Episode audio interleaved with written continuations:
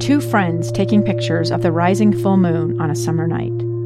Two teenage kids doing what teenage kids do. When a stranger with a gun and a death wish changed everything. It was violent, it was senseless, and I will never understand it. I will never accept it. I'm Amy Donaldson, and unfortunately, we're all too familiar with stories about how violence shatters lives. But what we rarely see is how they are rebuilt. In a new podcast, The Letter, we relive tragedy, but only so we can hear the rest of the story the struggle to reclaim lives, the realities of grief, and the possibilities of forgiveness. I believe in miracles. Sometimes I thought, there are no miracles. Yeah, there are, and this is a big one. Follow the letter at theletterpodcast.com or wherever you get your podcasts. Utah's best athletes count on flexibility, speed, strength. And the Jazz pick up their 22nd assist. So they count on University of Utah Health. Real Soleil puts this game away. And so can you.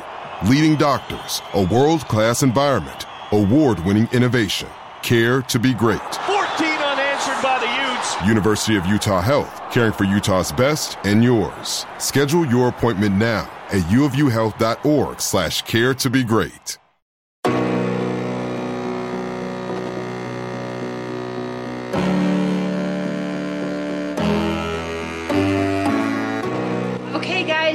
What's up. It is another episode of the Crimson Corner. We are back after a little bit of a week off, although we did about two episodes in one week to kind of make up for the short week that Utah had because of uh, playing on Thursday in Pullman, and it was uh, quite the game.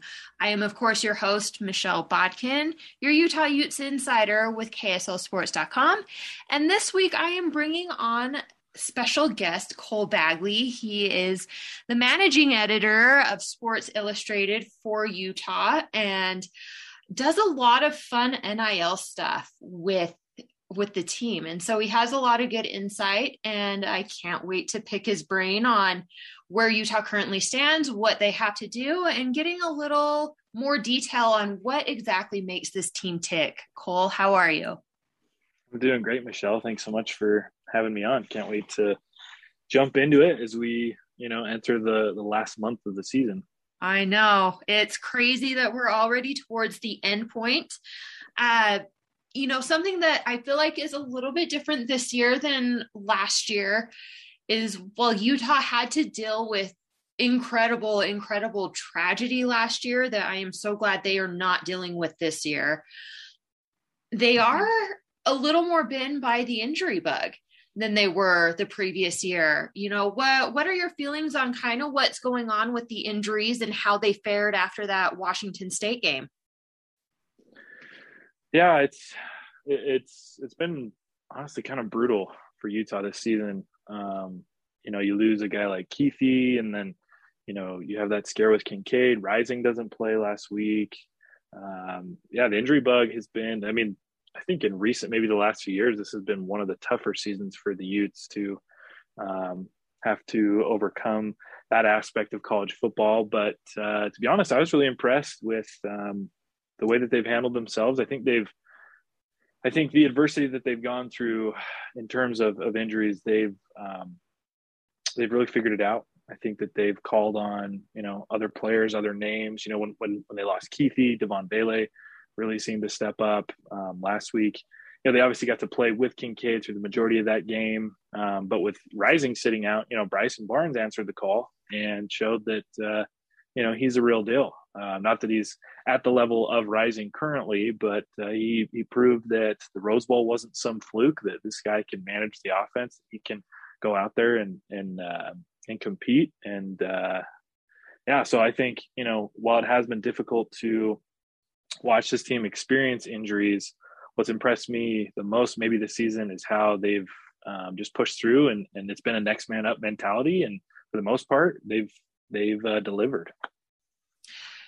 You actually got to watch things unfold from home, and in some ways, that was a better vantage point than what those of us that were in Pullman got mm-hmm. to witness you know, when Bryson Barnes trotted out onto the field, what were your thoughts? And then watching the game, what was your reaction to how the sideline was reacting to what Barnes was doing?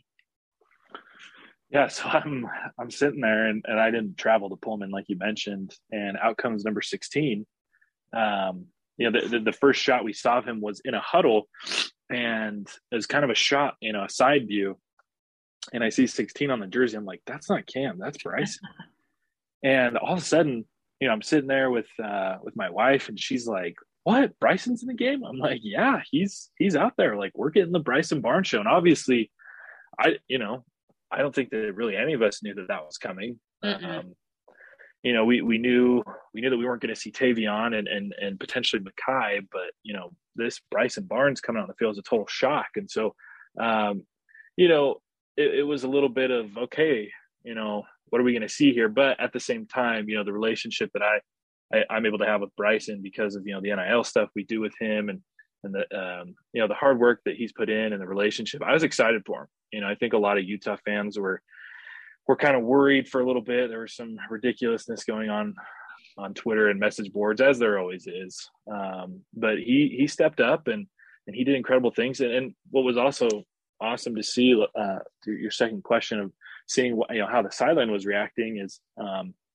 you know rising rising was never never looked panicked or th- that Bryson was out there. You know, I, it never. And and I, I had a conversation with Jaylon Glover on a podcast this last week where I, I asked him. I said, you know, what what was what was going through your heads? You know, coaching staff, players. What were you guys thinking? You know, when you knew, okay, it's not rising, it's Bryson. And you know, he said the coaches and the team never wavered. You know, we we have full confidence in Bryson. You know, based off the things that he's done in in practices, and, and he's like, I play I play alongside him a lot. And he's like, I wasn't worried. You know, I, I was comfortable. You know, we know what Bryson can do. And so he said that there was no lack of confidence um, in, in, in Barnes. And you, you know, you saw that on the broadcast. Speaking of Jaylon Glover, uh, you know, he was another guy that was kind of asked to step up and and play a bigger role than has maybe been put on his shoulders before now. Just a true freshman, uh, and of course also Ja'Quinden Jackson, who's made the switch from quarterback to running back. And again, I don't want to play it up like Ja'Quinden has no clue how to play running back. He does have some experience. It's just been several years. And mm-hmm. obviously, college football is a little bit of a different level than, say, like junior high or high school football. But how do you think those two did? Uh, you know, filling in for four guys like Tavion Thomas who did not make the trip, uh, and of course Micah Bernard who was used very, very, very, very sparingly, really only in blocking situations. You know, Jaylon. Jaylon has like the heart of a lion. You know, that's a kid that that just wants to go out there and perform and, and give hundred percent, and I think he did. Um, you know, he he had a slight, you know, he kind of tweaked his ankle. I think he said that a defender kind of fell on it. He stepped off for a minute, but came back in. I think he had like 20 carries. Um, uh, correct me if I'm wrong. I think he had like 76 yards. Um, Something thereabouts. Yeah. Yeah. Yeah. 70. Yeah. Around 70 yards and a touchdown and uh, a couple big plays. You know, I mean, that, that touchdown obviously was big to help give Utah the lead. I think he had a third or fourth down uh, reception um, that kept the you know kept the sticks moving, and I think eventually led to a touchdown. I can't remember if it was his or Ja'Quinden's. Um, and then on the final drive, you know, he picked up a first down, and you know, a lot of hype around this kid, and I think you know he's showing why that's the case. Um, he's still young, um, but every time I watch Jaylon, I think he's just a step away from you know exploding. You know, there, there's in, in the the times that we've seen him out there, you know, and especially, you know, recently against Washington State, there's there's quite a few plays where, you know, if he has just a little extra, if he takes maybe one more step this way, you know, or he has a little more speed, um, or you know, maybe you know makes a spin that way, or, or ducks his head, or he maybe he gets to the you know the B gap instead of the, the A gap. Um, you know, he's he's gonna develop and and be you know a big time name for this Utah football team, and that's something that that Whittingham talked about. I can't remember if it was the post game press conference or or Monday's presser, but that's something that he specifically talked about. Is you know we have a lot of faith in him. We have a lot of high hopes for him because he, you know, I, I think he used the word marinate. You know, as, as Jaylon, you know, gets more comfortable in this system and in the college game, he is going to be um, an awesome player. And I think we're seeing that. You know, like I said, he's just one step away. And then Ja'Quinden, man, I love his willingness to just do whatever the team needs him to do. Um, you know, the transfer here, to go through the things that he's gone through, um, the relationships that he had with with Ty Jordan and Aaron Lowe, and to stick with football. Um, and not only to stick with football, but then to be asked to change positions um, to play running back, which he hasn't done for a while. After you know he he he lost a tough you know quarterback race for the backup position, and to go into the backfield behind Bryson and to take reps, it's it's incredible. You know that that's the kind of attitude that you want um, on your football team is someone that's willing to do whatever is asked, and and is clearly that. And I thought he played great. Um, you know, it wasn't anything dazzling or or you know incredible. I mean, there was that one was that one play where he lowered his shoulder and absolutely just destroyed that defender. Um, that was pretty that was pretty remarkable. That's you know, I mean, obviously you hope that that Washington State defender's okay, but um, you know, as as a running backs coach, I'm sure that you know Coach Q is, is loving what he's seeing out of Ja'Quinden and just the willingness to, to not only go to the position, but then to embrace it. You know, he's not afraid. And so um, I love what we saw from both those guys. You know, that wasn't, you know, neither of them go for over 100 yards. It's nothing, you know, we're not seeing these big runs yet, but they're young and they're, they're, they're getting, you know, valuable experience. And I don't know, maybe a season or two down the road, they've got this two headed beast, this two headed monster. We'll see what happens with Ja'Quinden, obviously, if uh, you know if he stays in the position or not. But um, I've loved what, what I've seen from him so far. Uh, they both, and and I think more in this case because there is some question about whether or not this is really Ja'Quinden's ultimate landing spot at running back or whether he may not may or may not be back at quarterback. Uh, but for Glover, reminds me so so much of Zach Moss's freshman year, where it's like you can see the potential, but you weren't right. necessarily wowed yet. Right. Uh, but the story ended really well. So yeah. Uh, so it's just kind of one of those things hanging in there with these guys, letting them have the opportunity to get better. Uh, and, and I think as the weeks go on, you do kind of see both of these guys having a little, some of those like light bulb moments where it's like, mm-hmm. ah, I did that last week and it did not work very well. But if I do this, it's going to work a little bit better. So that's a fun process to watch. And I'm excited for both of them. On the defensive side of the ball, that was probably the best game that we've seen the defensive unit play. I mm-hmm. also give them a lot more credit than I think most people do for the USC game. They just played with more fervor and fire and intensity than I think I've seen them play with all year. It feels like they're rounding a corner and they're finally starting to get and look like the unit that we thought we were going to get at the beginning of the season. It turns out they mm-hmm. maybe needed a little more time. What were your thoughts on the defense kind of carrying Utah through this past game? Uh, I think you're seeing kind of like you're talking about light bulbs um, kind of go off.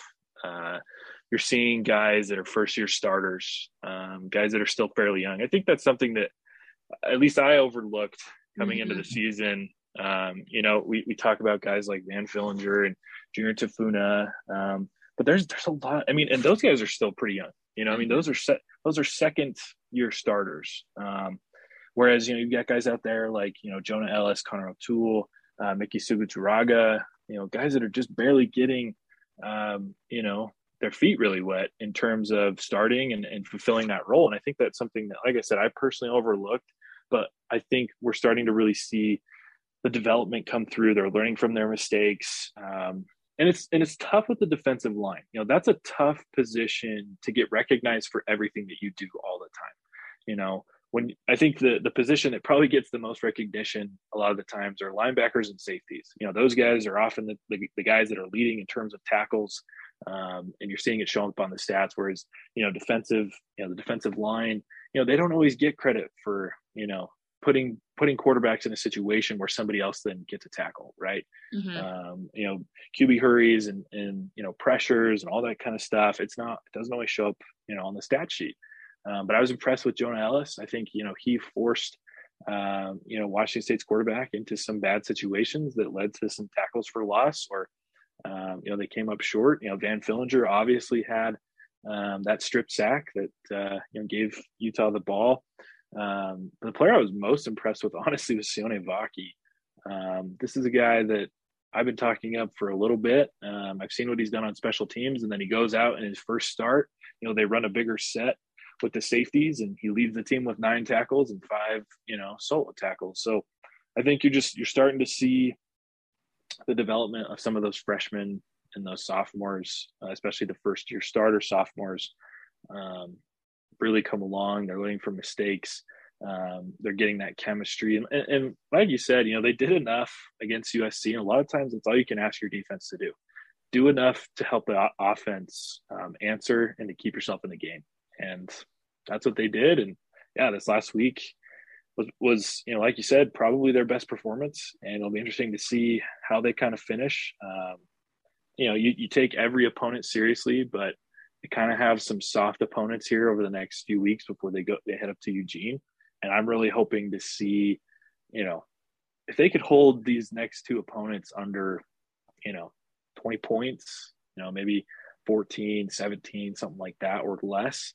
I think that would be really good before you, you know, you go face what appears to be an offensive juggernaut in in the Ducks. I agree with your take that really we all in the media were very guilty of overlooking. I I just assumed, you know, Van Fillinger had played most of last year. Uh, Junior Tafuna had played most of last year. You know, some of these guys had played quite a bit last year. Uh, and I think there was just a, an assumption amongst most of us that that would have been enough. and it turns out it wasn't. And that maybe wasn't fair.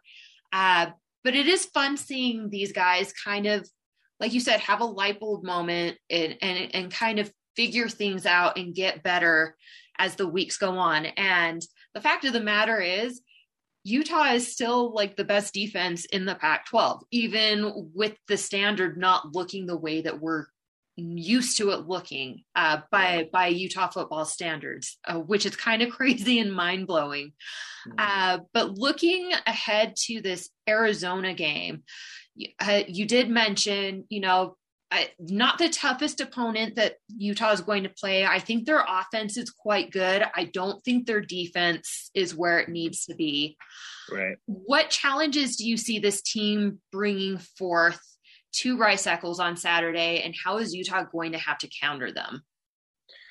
Uh, yeah, I mean, the Wildcats have a good quarterback. You know, I think Jayden de Laura, he's not a superstar, but he's good. Um, you know, he's he's a guy that you've got to pay attention to.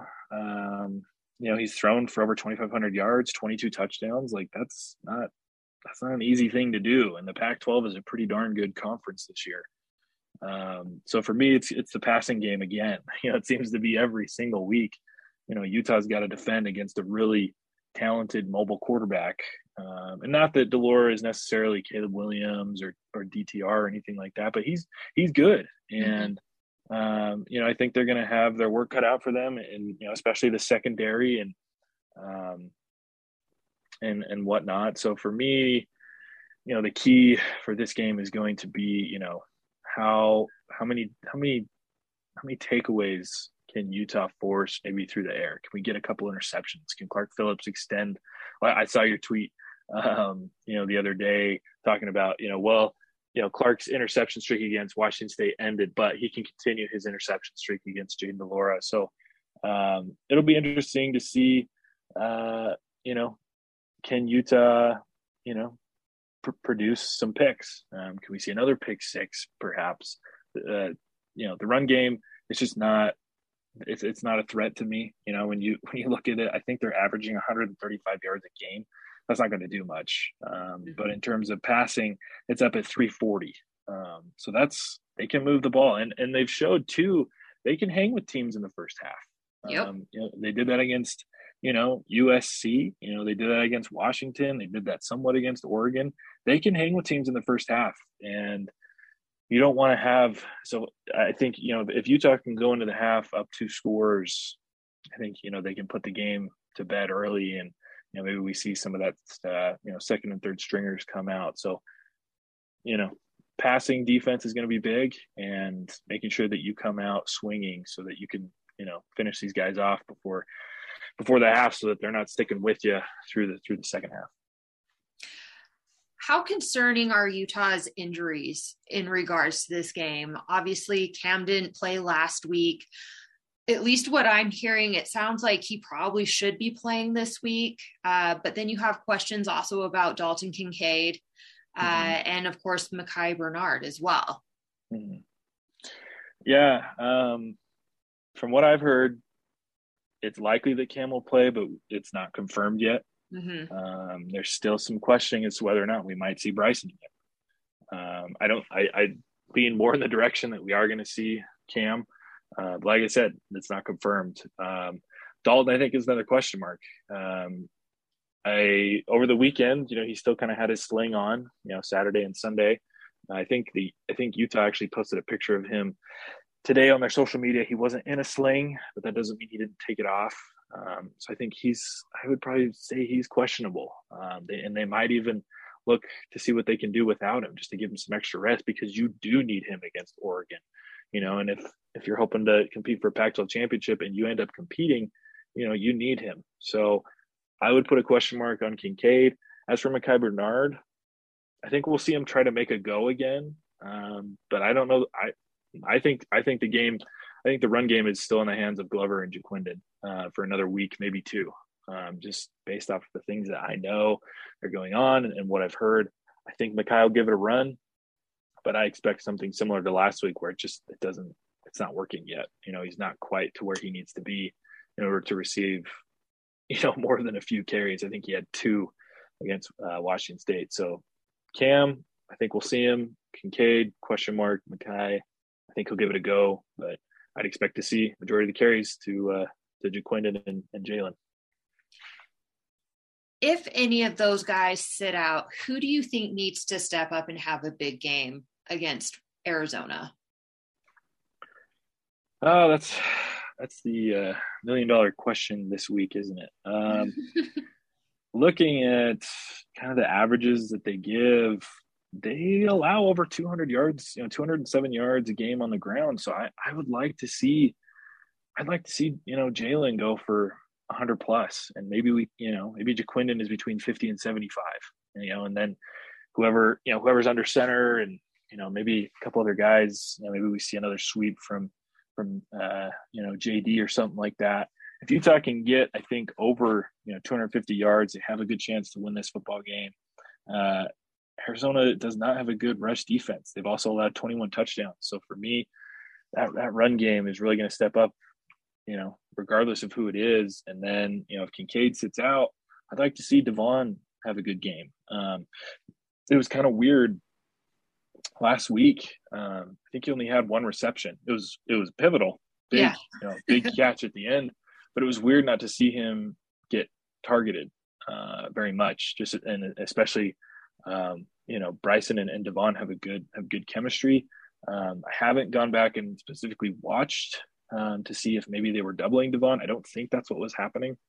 Um, and obviously, you know, Dalton's kind of that security blanket, right? Um, mm-hmm. He's a guy that, that's proven he'll catch pretty much whatever comes his way. Uh, but I think Devaughn's similar. So I, I would like to see, you know, if Dalton sits out, you know, I want to see Devaughn go for 100, you know, 100 plus yards, you know. Uh, but to me, who's going to need to step up is, is the guys carrying the ball on the ground. Let's turn our attention for a minute to recruiting. We're kind of getting to that time of year where we're hitting up on the early signing period. Utah unfortunately had a pretty big decommitment the other day. Uh, you know what what are you seeing and hearing on the recruiting front for Utah currently? Well, you know, you, you always, I think you always see the summer is interesting because, you know, you have heavy, heavy recruiting, and it's fun. You know, while there's nothing really going on, um, you know, it's it, it, you stay busy with um, recruiting, and you know, you get these guys coming in, and um, you know, you get you get exciting commits. You know, you get some four stars. You know that that's exciting for Utah. You get you get quite a few three stars, guys that maybe are underrated. Um, I wasn't. I was surprised by who decommitted um, a little bit, just based off conversations I've had with him and and um, you know his position. You know the coaches that he had talked about, the relationships that he had. I was a little bit surprised, but you know, I think fans need to realize at times these are just kids. These are kids that are making a huge life choice that could determine significantly their futures. Um, and so, you know, hopefully maybe we see this kid recommit at some point. I don't know. You know, he I think he's he's coming from out of Texas, and you know, Utah's a long way to come, and it's a completely different culture. Um, it's tough. You know, I think I think NIL is maybe kind of starting to have a little bit of an impact. Um, as someone that is involved in NIL and that does, you know, talk to recruits, Utah needs to step it up a little bit, and that's that's much easier said than done. Um, you know, there's there's parts of the country where football is just religion, you know, and that's where you're going to find some of the biggest NIL deals. Look at the SEC. There's guys signing six figure contracts, which is outrageous in my mind. Um, but then you know, there's other places like LA um, where you're going to find a lot of big contracts. You know, Texas, and so I think we're starting to see a little bit of an impact of okay, you know, if I go to Utah, I have a good chance to develop and to play. And, you know, especially I'd say on the defensive side of the ball, you know, I have a great shot to get to the league. But the NIL isn't necessarily going to be there. You know, there's other programs. There's, you know, four star kids are going to have offers from some of those schools. They're going to have offers from the Texas schools and the SEC schools. And I think money talks a little bit. And when, you know, you're in a market like Utah, sometimes, and as it, as it currently stands, I don't think there's a whole lot of NIL attraction that's pulling in these kids. I think it's I do think Utah still has uh, you know they're attracting kids with their culture, um, with with the the way that the program's on the rise, that they're growing, they're competing for Pac-12 championships, they're being you know talked about as dark you know dark horses for for contending for national championships. But uh, like Whittingham said, I think we're headed to the top 25 NIL markets are going to be probably the top 25 schools. So hopefully Utah can start to step it up. Do you feel like there's any good news on the recruiting front maybe coming down the pipeline? In terms of like a commitment that people would be excited about, someone that they should be watching or following. It just feels like it's so doomy and gloomy. And and the honest fact is, if you look at, you know, where Utah currently stands in the recruiting rankings, uh, they're like just barely off from being their best recruiting class and it's of course this is not a complete recruiting class either but right. it just has felt like guys have decommitted and it's partially because of the nil thing uh, mm-hmm. uh, if if not largely because of the nil thing but is there reason for optimism on the on this front yeah i think i think utah's got some phenomenal running backs um, coming up. You know, guys that are already committed: Michael Mitchell, um, Dijon Stanley, um, Kobe Boykin for the class of 2024. Um, you know, these are kids that are, I think, been somewhat overlooked in terms of offers early on. I think that's something that Utah does a really good job of. Is they they can sense talent at an early point and they get these offers and they get them committed. And you know, you're going to lose kids, you know, because there's going to be times where Utah sneaks in an early commitment, and then that kind of piques the interest of some other schools, and those other schools that maybe are closer to home, especially especially with the places that Utah, you know, gets kids to commit from, Texas and Florida, and you know you've got some major programs in those states um, that not only have better NIL situations, but are a little bit flashier. You know, they're playing in the SEC. You know, they're playing in um, you know, some of them are playing, you know, in the Big 12 and whatnot. So to me, Utah, it hasn't quite gotten to the promised land of recruiting, but they still should remain positive. You know, fans should should be really excited. I think about the guys that they still have. Um, this the current class of 2022. You know, to see a guy like Jaylon Glover do what he's doing and then go out and tweet that he loves this team, that's awesome. You know, that's big. Recruits are going to see that. You know, they're going to see that this four star running back out of Florida that that chose Utah over the University of Florida and Florida State, Miami, those kinds of schools picked Utah and is loving it. That's a that's a good thing to see. And so, yeah, it's it's it's unfortunate they've lost two guys from this this uh, 2023 class that, that were pretty good. But for me, you know, keep an eye on those running backs, Michael Mitchell, um, you know, Dijon Stanley, Kobe Boykin, 2024. That kid can move the football. Um, and then some of the some of the defenders, you know, a kid that I was really excited for when he committed over the summer, Jonathan Hall.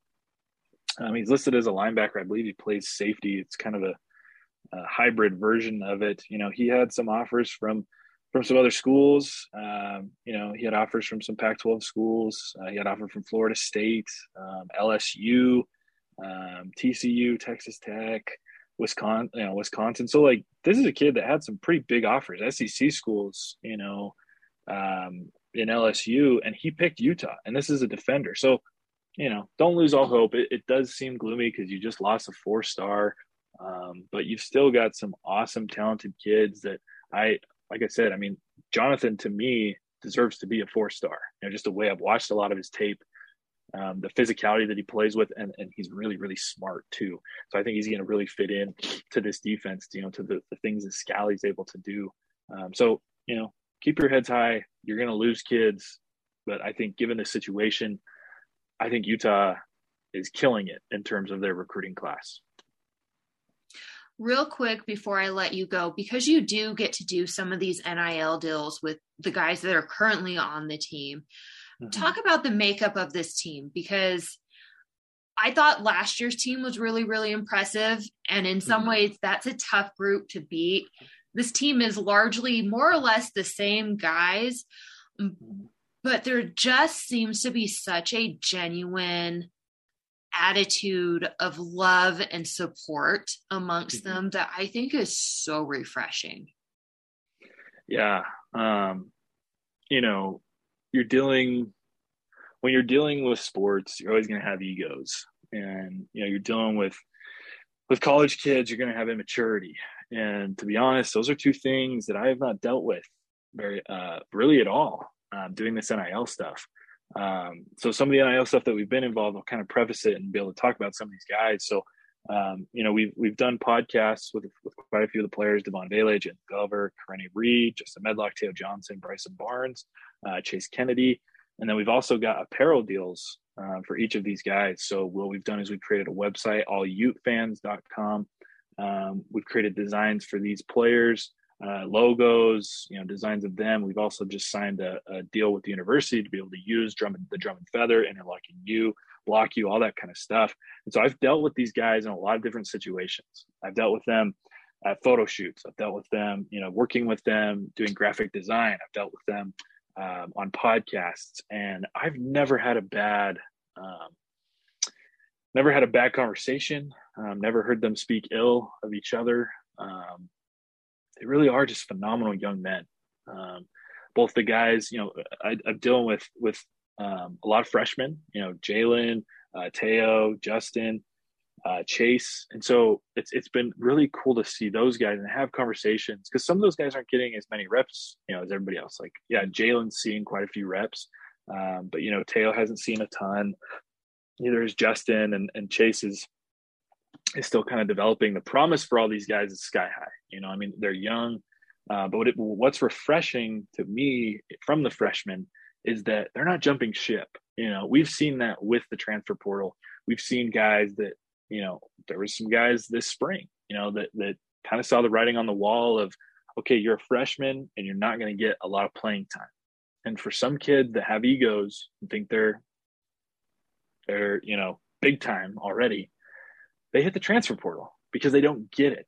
But these guys get it. They understand, okay, you know what? This first season, or, you know, maybe two, I might sit, but I'm going to get my opportunity. And that's how it works, guys. I mean, look at Devin Lloyd, you know, that's a guy that didn't play a whole lot, you know, in his first year or two, but then he shined for his last few seasons. he's a first round draft pick. They understand the process and they trust it. So to me, that's been really impressive. Um, you know, with, with some of the freshmen, and some of the other guys that we've dealt with, uh, you know, Bryson Barnes, Karene Reid, Devaughn Vele, guys that are a little bit older, guys that are married. Um, it's been awesome. You know, each of those guys is a really cool story. Walk ons, all three of those guys, guys that were overlooked out of high school and had to prove themselves um, in unbelievable ways. You know, Devaughn Vele said that he was waking up at 4 a.m. Uh, you know, taking the he was living with family um, here in the valley, and he was taking tracks up to practice, making sure that he was there. You know, first one in, last one out, type of deal. Um, you know, Karene Reid comes in, and you know he kind of talked about, um, you know, Utah does a good job of of not treating the walk-ons differently, but mentally, you know, you kind of separate yourself. Um, and he just kind of pushed through that and how he blossomed last year, and then he, now he's a starter. And then Bryson too, you know, a guy that's a walk-on that nobody's ever heard of him, and then he trots out in the Rose Bowl, and then he's doing things like he did against Washington State, and there's chances that you know maybe we see him again this week. But to me, you know, it's just incredible um, the amount of, of maturity that these guys have at a young age, um, the understanding of trusting the process, trusting the coaches um, to put them in situations where they're going to develop, and over time, then they can they can earn their earn their stripes. Right? I've heard that you know that phrase from several of them. You know, I ask them, you know, how are things going? And they say, hey, you know, I'm putting my time. You know, I got I got to earn my stripes. I got to earn my reps, and they're okay with that. And to me, it's just so impressive to see these, you know, 18 year olds, 19 year olds, um, willing to do that. And yeah, they just love each other. Um, and, and, I think a, a, perfect demonstration of that is the fact that they wanted to wear the Ty and Aaron helmets um, two weeks in a row. you know, they they chose to do that, and it just shows the amount of love that they not only have for their fallen brethren, but the amount of love that they have for each other um, to want to go out and play for those for those guys. So to me, I've just been impressed. You know, we we I'm dealing with with with young teenage kids, um, but there's I honestly don't feel, and it's it's been a joy. It's been a lot of fun.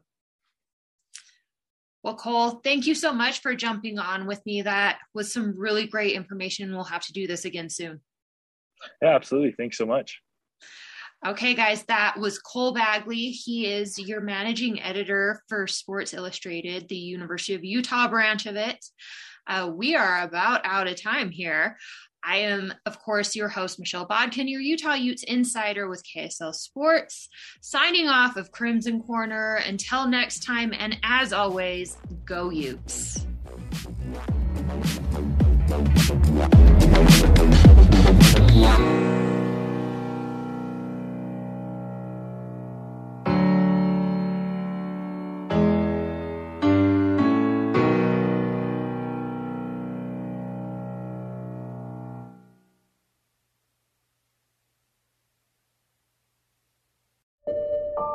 I'm Dave Cawley, investigative journalist and host of the podcast Cold.